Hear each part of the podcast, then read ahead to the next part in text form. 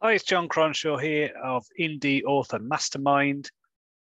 If something is good enough to publish, it's good enough to pay for. There are a lot of sharks out there who make money from things they do not create or even pay for. Don't let them. If someone wants to use your intellectual property, they should pay you fair exchange. Never fall for the do it for the exposure line. Exposure is one of those vague, nebulous terms that sounds great, but rarely moves the needle.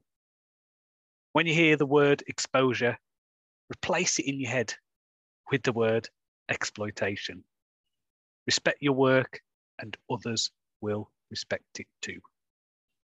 If someone asks you to do it for the exposure, run away. Don't negotiate, just run. You'll get backlash from those who think everything should be free, but who cares? That's a reflection on their lack of value, not yours. If you're going to give something away for free, do it on your terms. Do it in a way that benefits you directly, such as giving away a lead magnet or running a free promo to draw new readers into your series. If you're going to spend money on exposure, make sure it's something where you can track your return on investment, such as pay per click advertising or reputable book promotion sites. Do interviews by all means, but do, do so only with the mindset that it's a mutually beneficial arrangement between you and the interviewer. You should not pay for these.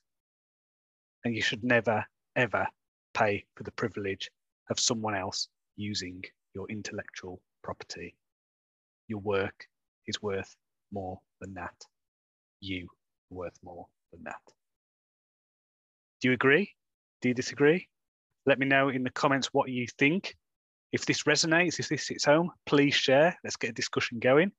Remember, I am on Facebook, Twitter, Instagram, TikTok, YouTube, Indie Author Mastermind on most of those. Twitter's Indie Mastermind. You can also support this show on Patreon. It's patreon.com slash indie mastermind. So until next time, cheerio.